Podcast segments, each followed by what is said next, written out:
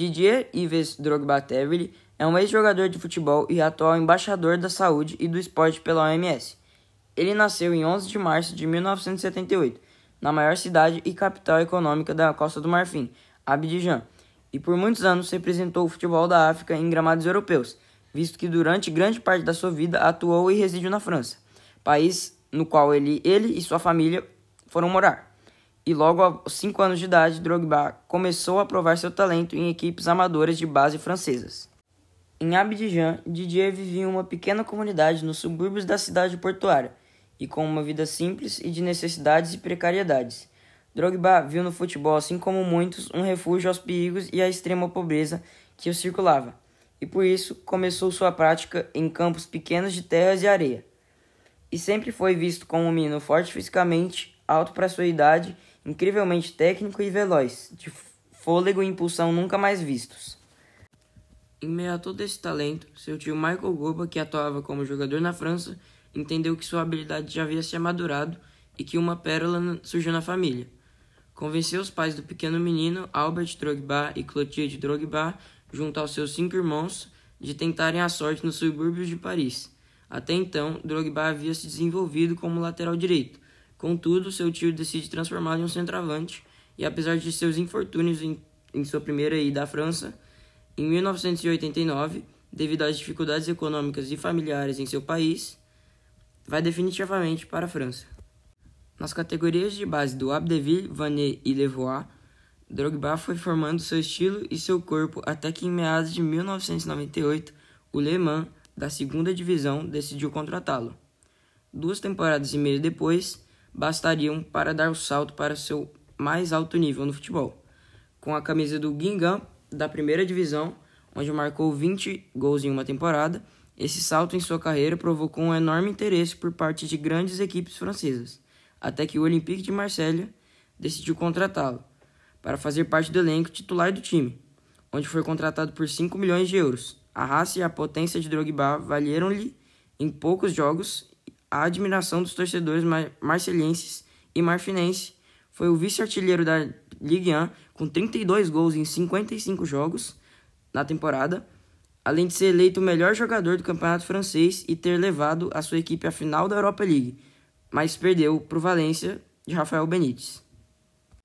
Como consequência da explosão do Marfinense, Drogba começou a frequentar a seleção da Costa do Marfim, e o seu desenvolvimento trouxe como interessado Chelsea, time inglês que havia sido comprado pelo magnata russo Roman Abramovich, conseguiu comprar o passe do jogador por 24 milhões de libras, a pedido do recém-contratado técnico José Mourinho.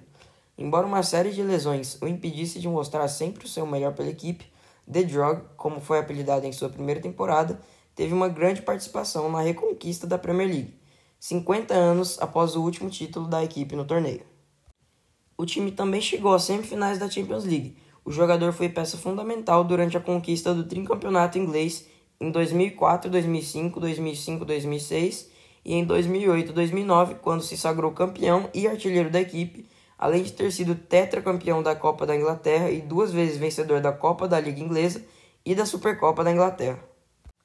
Na temporada 2009-2010, sua quinta pelo Chelsea, chegou à marca de 100 gols com a camisa do clube fixando-se na história dos maiores artilheiros da história dos Blues. Em 2011 e 2012, é protagonista da primeira conquista da UEFA Champions League da história do Chelsea, sobre o Bayern de Munique, na Allianz Arena, ao marcar um gol de cabeça aos 88 minutos de jogo, e que levou à final à cobrança de pênaltis, a qual ele ficou encarregado de cobrar a penalidade final, em que ele converte e dessa forma sagra o clube londrino campeão da maior competição entre clubes por todo o mundo o Chelsea anuncia dias depois a sua saída do clube, em 22 de maio de 2012. Em dezembro de 2012, foi eleito o melhor jogador da história do Chelsea pelos próprios torcedores dos Blues. Após toda a sua fama no Chelsea, Drogba decide tomar novos rumos e então embarca em uma aventura em países alternativos, como China, onde atuou pelo Shanghai Shenhua por uma temporada marcando 8 gols em 11 jogos. Em seguida, no futebol turco, atuando por uma temporada no Galatasaray em que venceu todos os títulos nacionais na Turquia, com uma passagem de 20 gols em 53 jogos. No dia 25 de julho de 2014, o Chelsea, através do seu site oficial, deu as boas-vindas ao atacante, com um contrato de um ano. Depois de uma temporada sendo pouco utilizado, mas marcando gols importantes, ele se despediu novamente do Chelsea, com mais um título inglês em seu currículo. Na temporada de 2014-2015, em um jogo onde o Chelsea ganhou de 3 a 1 do Sunderland em Stamford Bridge, Drogba se machucou no primeiro tempo e saiu de campo carregado pelos colegas de time, em uma forma de homenagem, sendo ovacionado pela torcida. Drogba se despede do Chelsea como o maior artilheiro estrangeiro da história dos Blues, com 164 gols. Por fim, Drogba decide explorar o futebol nos Estados Unidos, atuando pelo Montreal Impact por duas temporadas, e mesmo em uma idade mais avançada, continuou se destacando, marcando 23 gols em 42 aparições. No ano seguinte, decide em sua temporada de aposentadoria se tornar jogador do Phoenix Rising, da USL, até que anuncia sua aposentadoria definitiva do futebol. Pela seleção da Costa do Marfim, o atacante foi convocado entre 2002 e 2014, quando anunciou sua aposentadoria da seleção.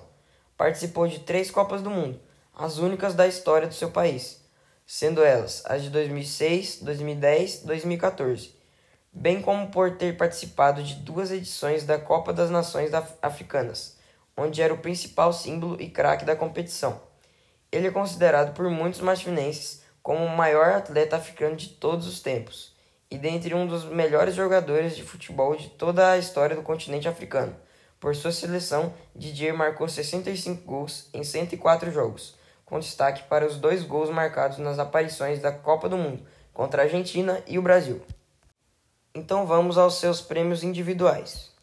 FIFA Road 11 2007, time do ano da UEFA 2007, 11 de ouro 2004, 11 de bronze 2007, esportista do ano da GQ 2012, futebolista africano do ano 2006-2009, futebolista africano do ano da BBC 2009, jogador marfinense do ano 2006, 2007 2012 melhor jogador da Ligue 1 2003-2004, equipe do ano da Ligue 1 2003-2004, equipe do ano da Premier League 2006-2007, 2009-2010. Líder de assistências da Premier League 2005-2006, Prêmio Golden Foot 2013, MLS All-Star 2016, Jogador do ano do Chelsea 2010, Seleção da Copa das Nações Africanas 2006, 2008 2012, Melhor jogador do futebol turco 2003, melhor jogador da final da UEFA Champions League em 2012, seleção africana de todos os tempos da IFFHS 2021, Hall da Fama da Premier League 2022 e em 2021 foi nomeado para a seleção africana de todos os tempos da IFFHS. A Costa do Marfim é um dos grandes países na África e em todos os sentidos, tanto étnicos, religiosos, políticos, sociais e econômicos sendo visto como um país extremamente rico e diversificado. Entretanto, sua história retrata o lado obscuro de um continente com marcas de guerra, dor e sangue e exploração. A Costa do Marfim é uma república presidencialista com forte poder executivo investido em seu presidente através da produção de café e cacau. O país foi uma potência econômica na África Ocidental durante décadas de 1960 e 1970 embora tenha passado por uma crise econômica nos anos 80, contribuindo para um período de turbulência política e social. No século XXI, a economia marfinense é amplamente baseada no mercado e ainda depende fortemente da agricultura, com a produção de culturas de pequenos agricultores sendo dominante. É um país africano limitado a norte pelo Mali, pelo Burkina Faso, a leste pelo Ghana, a sul pelo Oceano Atlântico e a oeste pela Libéria e pela Guiné. Sua capital é Yamoussoukro, mas a maior cidade é Abidjan. Sua moeda oficial é o franco CFA e a língua oficial do estado é o francês. Com uma área de 322,463 km, o país possui uma densidade demográfica de 53 habitantes por quilômetro quadrado e uma população total de 23.470.424 habitantes. O seu IDH é de 0,550 sendo considerado médio e um dos mais elevados de toda a África. Seu clima é bastante úmido durante todo o ano, com temperaturas pouco variadas e é da região tropical. Há duas grandes zonas climáticas. No norte, a paisagem é árida, sendo o clima quente e seco. O sul é bastante úmido, com vegetação muito rica, o que possibilita o crescimento da agricultura nessas áreas.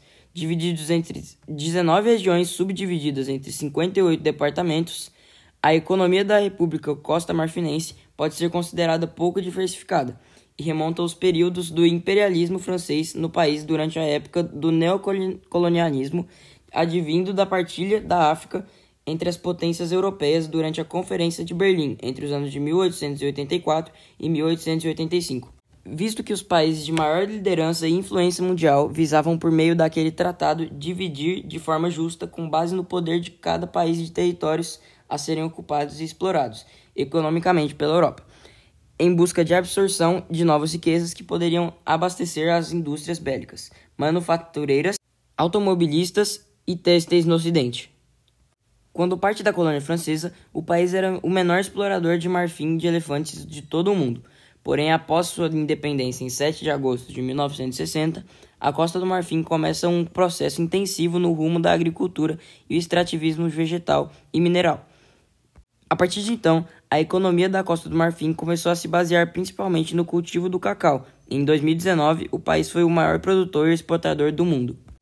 A Costa do Marfim também foi, em 2019, o segundo maior produtor do mundo de noz de cola, o terceiro maior produtor do mundo de castanha de caju e inhame, o oitavo maior produtor do mundo de banana da terra, além de ter grandes produções de mandioca, óleo de palma, arroz, cana-de-açúcar, milho, borracha natural, algodão, entre outros.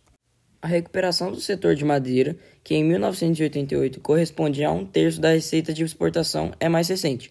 No setor da pecuária, o país tem uma baixa produção, diante do problema de abastecimento em proteínas animais.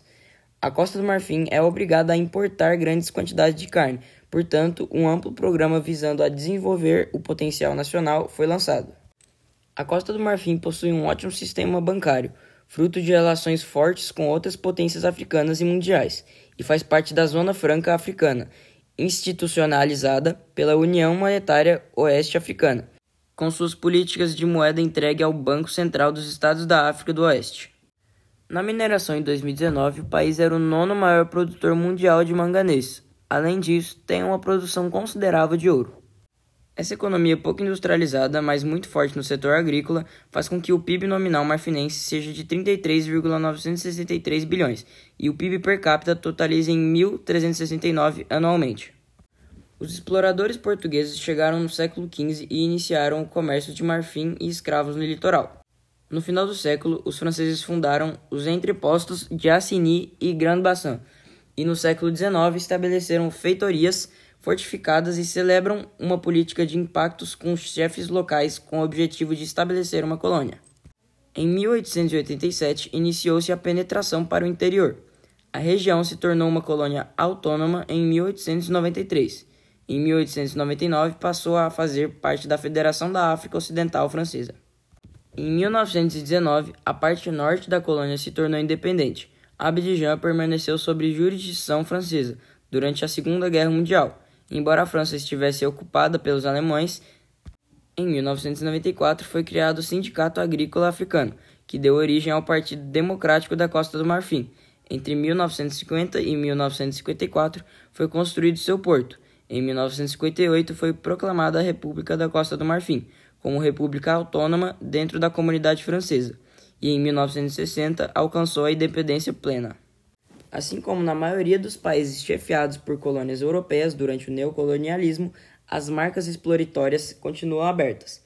E na África, continente de maior diversidade e pluralidade étnico e religiosa, a política nos países de passado imperialista deve ser cautelosa e gerida com cuidado pois a fragilidade exposta no continente é imensurável e transforma a cultura em uma brutalidade. A Costa do Marfim vive seu período de ouro após a sua independência em 1960. Durante 30 anos sob o governo de Félix Houphouët-Boigny, cresce economicamente e dilata a paz pelo país. Apesar de uma vasta e caótica crise econômica mundial durante a década de 1980, a República se manteve em controle até o início do século XXI, quando após a morte do líder Boyne em 1993, o país toma rumos perigosos e as regiões da Costa do Marfim se preparam em norte, sul, leste e oeste, por motivos étnicos e políticos, uma vez que a rede religiosa na África é extremamente diversa e frágil, e diferentes culturas pouco se misturam. Em um país completamente fragmentado, Amigos se separaram, irmãos de diferentes regiões começaram a se odiar e os problemas passaram a ser resolvidos na base da força e da violência. Com a invasão das tropas rebeldes em setembro de 2002 nas cidades de Boaké e Corogo, a sede do governo em Abidjan, antiga capital, inicia-se um período de terror e escuridão no país, onde por cinco anos se vivenciou uma tristeza imensurável, com devastação e divisão em todas as regiões. Parecia que o cenário de temor e destruição perdoaria, se não fosse pela figura de um herói nacional e símbolo máximo da Costa do Marfim no mundo, Didier Drogba o herói improvável foi considerado um divisor de águas no cessar-do-fogo da Primeira Guerra Civil da Costa do Marfim. Em 2005, Didier Drogba estava em sua segunda temporada pelo Chelsea, clube pelo qual viria a marcar 157 gols e ganhar 14 títulos, incluindo uma Liga dos Campeões e quatro campeonatos ingleses. Em outubro do mesmo ano, a geração dourada dos Elefantes, formada por estrelas mundiais como Yaya Touré, Didier Drogba, Emmanuel Eboe, Salomão Kalou e Keita conseguiram um feito histórico. A equipe havia se classificado pela primeira vez para disputar uma Copa do Mundo. Naquele dia no Sudão, quando todos os olhares marfinenses se voltaram para o futebol, Drogba fez algo muito maior do que celebrar um feito em campo. Junto de todos os jogadores, ele se ajoelhou no vestiário e, ao vivo, clamou pelo fim dos conflitos, junto de seus companheiros de diferentes etnias, religiões e culturas, provando que era possível, sem violência, unir forças para a paz no país. Marfinenses do Norte e do Sul, do Centro ao Oeste, hoje nós provamos que todos podemos conviver e jogar juntos na Costa do Marfim. Temos o mesmo objetivo, a classificação para o Mundial. Vocês prometeram que essa festa reuniria todo o povo. Hoje pedimos, por favor, perdoem, perdoem. O único país da África com todas essas riquezas não pode se consumir em guerras. Por favor, entregue as armas, organizem as eleições e tudo vai melhorar. Drogba, por meio de seu pequeno discurso, de uma maneira direta, interrompeu a guerra em seu país e salvou milhares de vidas. Uma semana depois, o governo e rebeldes firmaram um cessar-fogo, uma trégua de um conflito que na época já tinha vitimado mais de 4 mil pessoas. Depois da temporada de 2006, Didier, já com o prêmio de melhor jogador do continente em mãos, fez um apelo ao presidente queria levar o troféu até Boaké, cidade comandada pelos rebeldes e em guerra com a capital Abidjan. Naquele momento, Drogba deixava mais uma vez de ser um simples jogador, se tornava um símbolo de reconciliação nacional. Seguido por uma multidão desde a chegada ao aeroporto, exibiu o prêmio às autoridades e ao povo. O ponto máximo de novo. Assim, no meio das eliminatórias para a Copa Africana de Nações, em 3 de maio de 2007, Costa do Marfim e Madagascar se enfrentaram em um estádio lotado, com tropas de ambos os lados do conflito, assistindo o jogo juntos e de forma pacífica. A partida terminou em 5 a 0 para a Costa do Marfim, com gols de Yaya Solomon, Kalou e Drogba. No final, os fãs invadiram o campo para celebrar com seus ídolos o momento mágico. A união de marfinenses de diferentes religiões, etnias e costumes via em Drogba um símbolo da índole, costa marfinense e da paz. Atuando fora das quatro linhas, Drogba seguiu tendo ainda mais destaque. Ao longo dos anos, participou de reuniões com os diferentes grupos étnicos e integrou a Comissão da Verdade e a Reconciliação instaurada após a guerra. O jogador ainda criou sua própria fundação beneficente, doou recursos para projetos sociais e virou embaixador do Programa das Nações Unidas para o Desenvolvimento, além de ter se tornado embaixador da saúde e do esporte na Organização Mundial da Saúde. Apesar de não ter conseguido atingir a paz máxima em seu país durante muito tempo, e mesmo sem conseguir evitar o segundo conflito armado entre civis no país em 2011, Didier Drogba continua sendo um símbolo importante para sua nação, e apesar de não atuar como jogador em campo atualmente, continua sendo um líder não oficial extra-campo em busca de um sonho interromper a violência incessante na África impedindo que todos os conflitos aconteçam pelo bem de seu país. E Didier Drogba sabe ser o orgulho de seu tão rico e diverso país.